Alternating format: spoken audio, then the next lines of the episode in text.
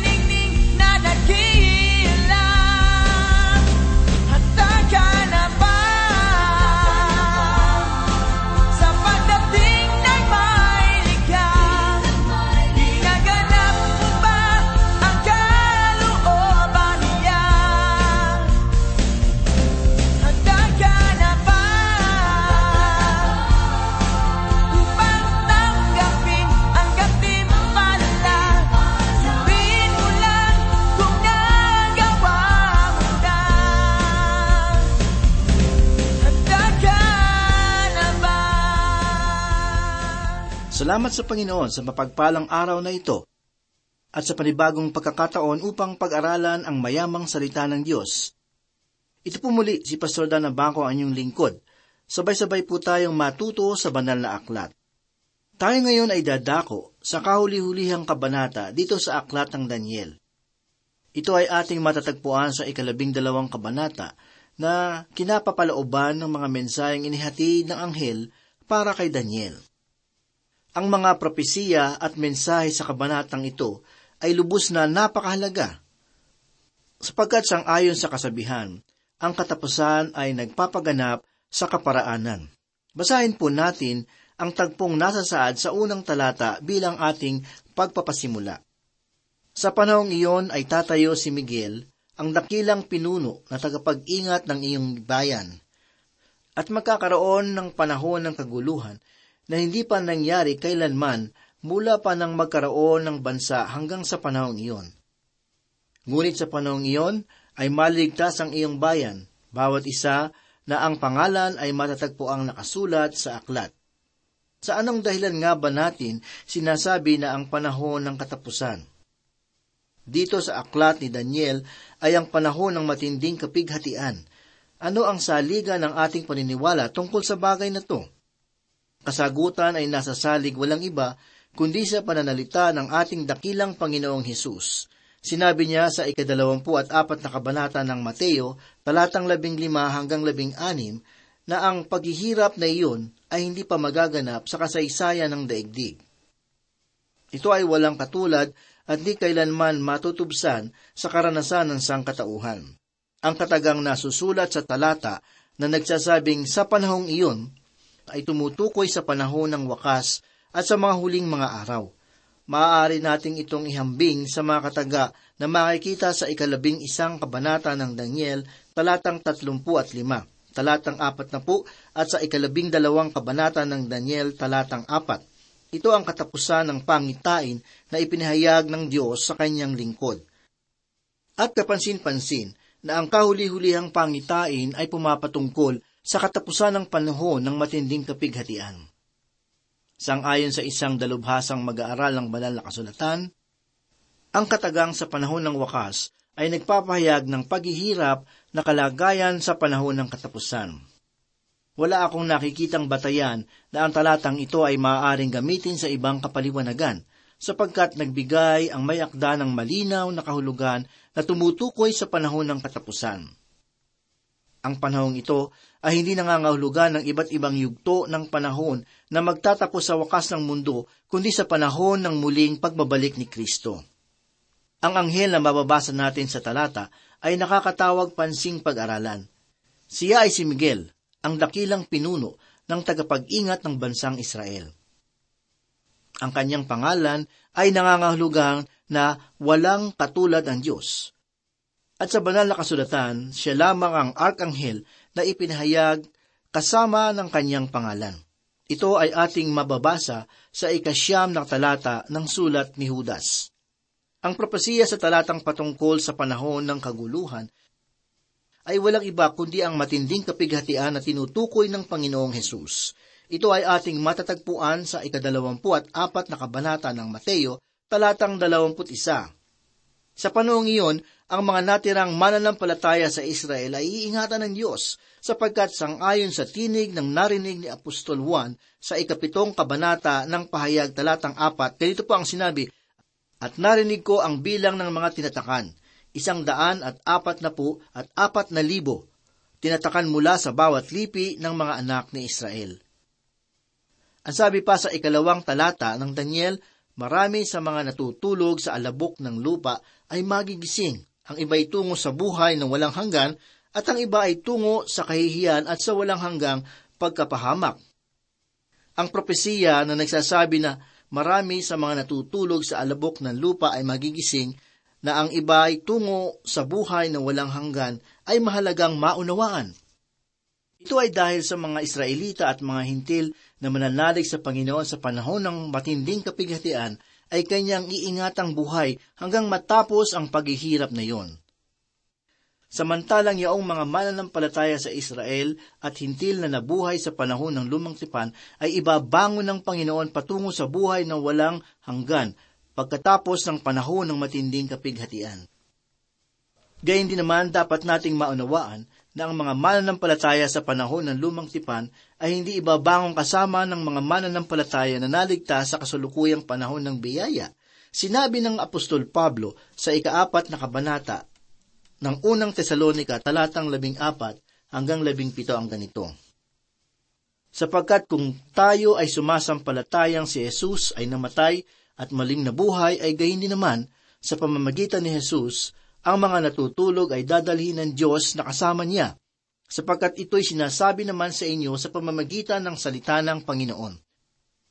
Na tayong nabubuhay na natitira hanggang sa pagdating ng Panginoon ay hindi mauna sa anumang paraan sa mga natutulog, sapagkat ang Panginoon mismo ang bababa mula sa langit na may sigaw, may tinig ng arkanghel at may trompeta ng Diyos, at ang mga namatay kay Kristo ay babangon muna Pagkatapos tayong nabubuhay na natitira ay aagawin kasama nila sa mga ulap upang salubungin ang Panginoon sa papawirin at sa gayon ay makakapilig natin ng Panginoon magpakailanman. Kaibigan, ang pananampalataya kay Kristo ang siyang naglalagay sa atin sa pamilya ng Diyos. Ito ay nagaganap sa pamamagitan ng bautismo na ginagawa ng banal na Espiritu tungo sa espiritual na katawan ni Kristo. Na walang iba kundi ang iglesia. Ang sabi pa ni Pablo sa ikalabing dalawang kabanata ng unang kurito talatang labing dalawa at labing tatlo, ganito po ang sinabi, Sapagkat kung paanong ang katawan ay iisa at marami ang mga bahagi at ang lahat ay bahagi ng katawan, bagamat marami ang iisang katawan, gayon din si Kristo, sapagkat sa pamamagitan ng isang espiritu ay binautismuhan tayong lahat tungo sa iisang katawan, maging Hudyo o Griego, mga alipin o mga laya, at tayong lahat ay pinainom ng iisang espiritu. Sinabi ng Panginoong Hesus sa kanyang mga alagad na sila ay babautismuhan sa pamamagitan ng banal na espiritu.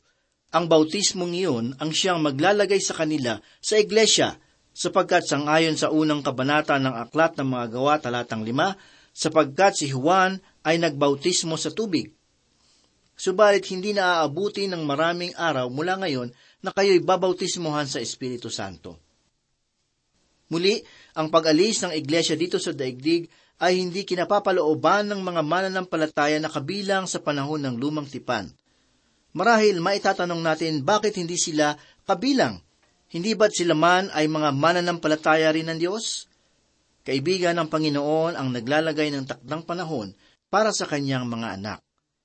Ang mga banal sa lumang tipan ay hindi makakasama sa pag-alis ng iglesia sapagkat ang panukala ng Panginoon para sa kanila ay gaganapin sa ikalawang pagparito ni Kristo para sa bansang Israel. Ngunit hindi lamang ang mga banal na lingkod ng Diyos ang ibabangon ng Panginoon mula sa patay, sapagkat sinasabi rin sa talata na ating pinagbubulay-bulayan na may mga makasalanan ring bubuhayin muli upang iharap sa paghatol. Ang sabi ng talata, ang iba'y tungo sa kahihiyan at sa walang hanggang pagkapahamak. Ang mga taong ito ay yaong mga hindi nanampalataya sa Panginoon sa panahon ng lumang tipan.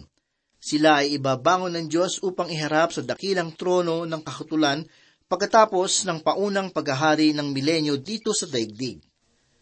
Makikita natin ang pahayag na ito sa ikadalawampung kabanata ng pahayag talatang labing isa hanggang labing lima. Tayo ay muling magpatuloy at basahin natin ang ikatlong talata dito sa ikalabing dalawang kabanata ng Daniel. Ang mga pantas ay magniningning na tulad ng kaningningan ng langit at ang mga nagpabalik ng marami sa katwiran ay parang mga bituin magpakailanman. Ang mga lingkod ng Diyos sa gitna ng masalimuot at pusikit na kadiliman ng matinding kapighatian ay magliliwanag na tulad ng mga bituin sa kalangitan. Ang bagay na ito ay dapat na maging halimbawa sa mga mananampalataya sa kasalukuyang panahon, sapagkat sangayon kay Apostol Pablo sa ikalawang kabanata ng Pilipos talatang labing lima, upang kayo'y maging walang sala at walang malay, mga anak ng Diyos na walang dungi sa gitna ng isang salinlahing liko at masama, na sa gitna nila ay lumiliwanag kayong tulad ng mga ilaw sa sanlibutan, na nangahawakan sa salita ng buhay upang may ipagkapuri ako sa araw ni Kristo na hindi ako tumakbo ng walang kabuluhan ni nagpagalma ng walang kabuluhan. Ang mga tapat na Israelita sa panahon ng matinding kapighatian ang siyang magiging mga saksi ng Panginoon sa mga araw na iyon. Gagawin nila ito upang ibalik ang marami sa katwiran ang katwirang na iyon ay walang iba kundi ang Panginoong Heso Kristo, ang natatanging katwiran na nakalulugod sa Ama. Ang katwiran ng tao na kanyang pilit na ipinagmamalaki sa harapan ng Panginoon ay tulad lamang ng isang maruming basahan sa paningin ng Diyos. Ito ay ating mababasa sa ika-anim na po at apat na kabanata ng Isayas talatang anim. Nangangahulugan na ang katwiran ay hindi matatagpuan sa paraan ng pag-iisip ng tao, o maging sa uri ng kanyang pamumuhay, sapagkat ang lahat ng kanyang pagpapakita ay balat kayo lamang na kanyang tunay na kalikasan bilang isang maraming basahan sa harapan ng banal na Diyos. Kaibigan, ang Panginoon ay hindi tumatanggap ng mga gawa na tulad lamang ng basahan. Isa lamang na gawa ang dalisay at karapat-dapat sa Kanya, at iyon ay walang iba kundi ang kamatayan ni Kristo para sa ating mga kasalanan. Ito ang dapat nating panghawakan at panampalatayanan, sapagkat maliban rito ay wala ng iba pang daan sa kaligtasan. Muli tayong magpatuloy at basahin natin ang ikaapat na talata. Ngunit ikaw, O Daniel, ilihim mo ang mga salita at tatakan mo ang aklat hanggang sa panahon ng wakas. Marami ang tatakbo ng paraot parito at ang isa ay sa kabilang pangpang ng ilog. Ang mga propesiyang ito ay dapat tatakan hanggang sa panahon ng wakas. Muli ang kataga na nabanggit ay hindi nangangahulugan ng katapusan ng panahon. Ito ay tumutukoy sa pitungpong sanlinggo na sinasabi ni Daniel na sangayon naman sa Panginoong Hesus ay panahon ng matinding kapighatian. Bagamat ang ating panahon ay unti-unti nang dumarating sa katuparan ng mga propesiya, gayon may masigit namang nagiging mahirap ang pagkakaunawa ng mga dapat mangyari. Sinasabi ko ito sapagkat napakaraming mga dalubhasa ang gumugugol ng kanilang panahon sa pag-aaral ng propesiya. Ang lahat ay mayroong sariling pinangahawakan na paniniwala na batay naman sa kanyang napag-aralan. Marahil iisa lamang ang kasagutan na magbibigay tugon sa ating mga palaisipan. At iyon ay ang walang iba kundi ang paghihintay sa personal na paghahayag ng Diyos tungkol sa kanyang panukala. Naniniwala ako na ito ang dahilan kung bakit sinabi ni Apostol Pablo sa ikalawang kabanata ng Tito talatang labing tatlo ang ganito, Habang hinihintay natin ang mapalad na pag-asa at ang pagkakita ng kalawalhatian ng ating dakilang Diyos at tagapagligtas na si Yesu Kristo.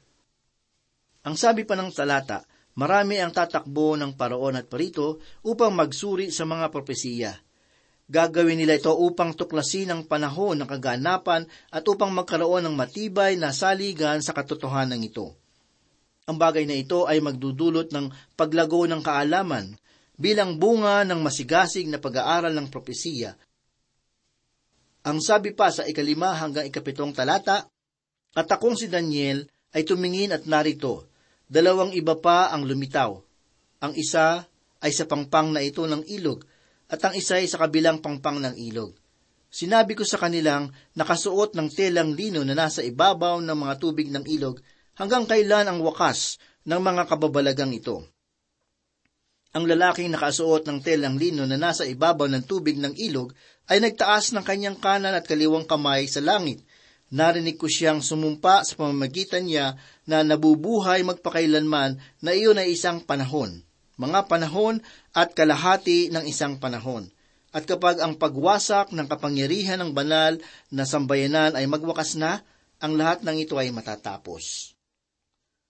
Ang mga pahayag na ating binasa ay minsan pang pagpapaalala tungkol sa pangitain na nakita ni Daniel sa pasimula ng ikasampung kabanata.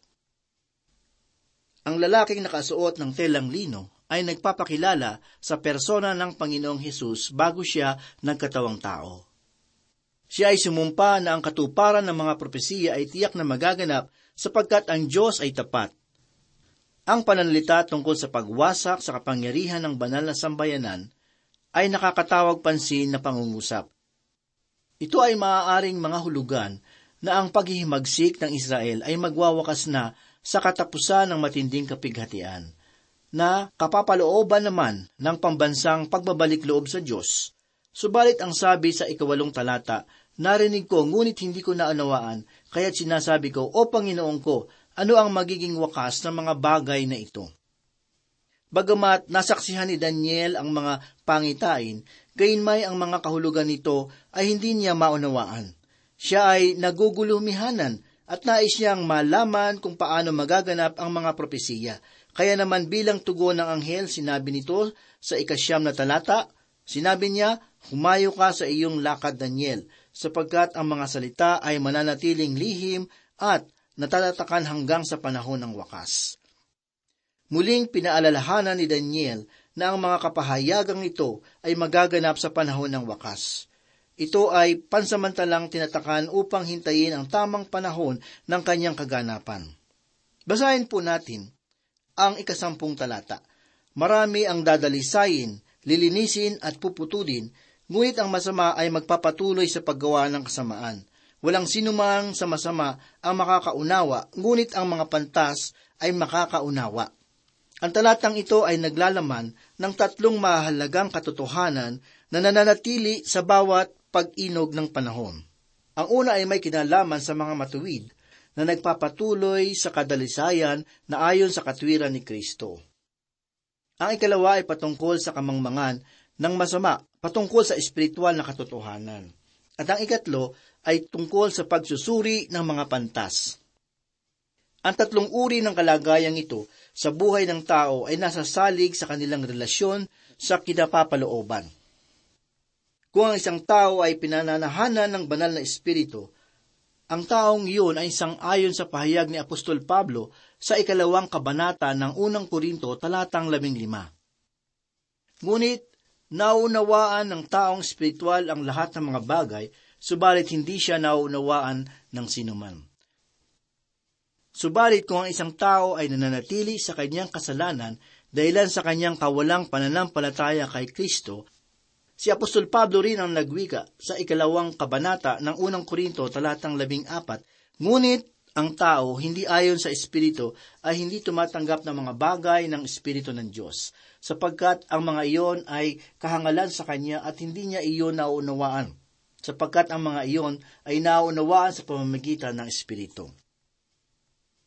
Tayo ay minsan pang magpatuloy at basahin naman natin ang ikalabing isang talata Mula sa panahon na ang patuloy na handog na sinunog ay aalisin, ay maitayo ang kasuklam-suklam na pagwasak ang isang libot, dalawang daan at siyam na pung araw. Ang kahalagahan ng talatang ito ay hindi pa natin kinakailangan pang bigyan ng masusing pagsusuri, sapagkat sapat na ang sinabi ng Panginoong Hesus sa ikadalawampu at apat na kabanata ng Mateo talatang labing lima, Kaya kapag nakita ninyo ang karumal-dumal na paglapastangan na sinabi sa pamamagitan ni Propeta Daniel na nakatayo sa dakong banal. Sa madaling salita, kung ang mga pahayag ay nagsisimula ng maganap, iyon ay isa ng hudyat para sa panahon ng matinding kapighatian. Matutunghayan rin natin sa pahayag ng anghel na mayroong isang libo at dalawang daan at siyam na pong mga araw na ipinagkalaob sa halimaw upang mamalagi sa loob ng templo. Kung ating pag-aaralan, ang bilang na ito ay masigit pa sa tatlo at kalahating mga taon ng huling bahagi ng matinding kapighatian. Ito ay dahil sa ang akma na bilang para sa huling bahagi ng pitong taon ay pagtitiis ay isang libo, dalawang daan at dalawampung mga araw. Ang karagdagang araw na ito para sa halimaw ay kapansin-pansin sapagkat wala akong nakikitang dahilan sa banal na kasulatan tungkol sa karagdagang ito. Ang sabi pa sa ikalabing dalawang talata, mapalad ang naghihintay at makaabot sa isang libo at tatlong daan at tatlumpung limang araw. Muli, ang anghel ay minsang pang nagsambit ng panibagong pangkat ng mga taon sa pahayag na ito. Wala tayong makikitang kahulugan na nagbibigay linaw sa propesiya, kundi ang payak na panalita na mapalad ang naghihintay at nakakaabot. Ito ay nagpapahiwatig na wala tayong karapatan na magbigay ng sariling kapahulugan sapagkat ang propesiya ay tinatakan at ang katuparan nito ay magaganap sa panahon ng wakas. Ang tanging babaong pananalita na ipinahayag ng anghel kay Daniel ay ang pananalita na siya ay magpapatuloy sa kanyang lakad sapagkat ang katuparan ay hindi magaganap sa kanyang panahon. Ang sabi sa ikalibing tatlong talata, Ngunit humayo ka sa iyong lakad hanggang katapusan, at ikaw ay magpahinga at tatayo para sa iyong gantimpala sa katapusan ng mga araw. Kaibigan, ang pag-asa na ating hinihintay ay tiyak. Huwag nawa tayong manghinawa sa katotohanang nabasa at natutuhan natin mula sa salita ng Diyos tayo ay magpakatatag at manatili sa pananampalataya, sapagkat ang ating mga gawa na para sa Panginoon ay hindi masasayang, sapagkat ito ay magkakaroon ng gantimpala sa araw ni Yesu Kristo. Ang aklat nawa ng Daniel ay nagbigay linaw sa ating mga pag-aagam-agam. Pinalakas nawa nito ang ating masigasig na paghihintay kay Kristo sapagkat ang mundo ay magkakaroon lamang ng tunay na wagas na pagbabago sa pamamagitan ng anak ng Diyos na siyang hari ng sansinukob. Tayo po ay manalangin.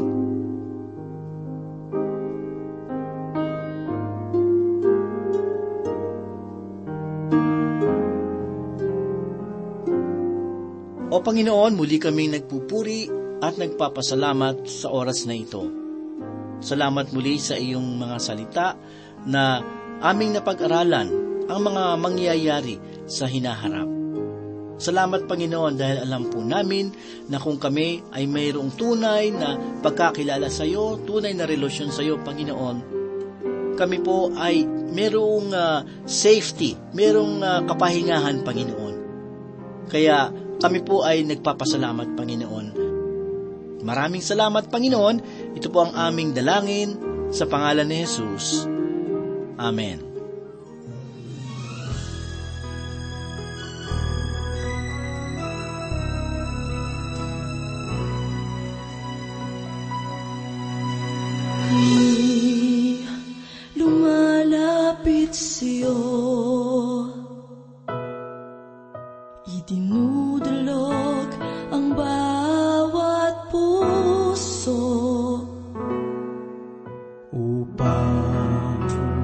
mong pagharian. Kami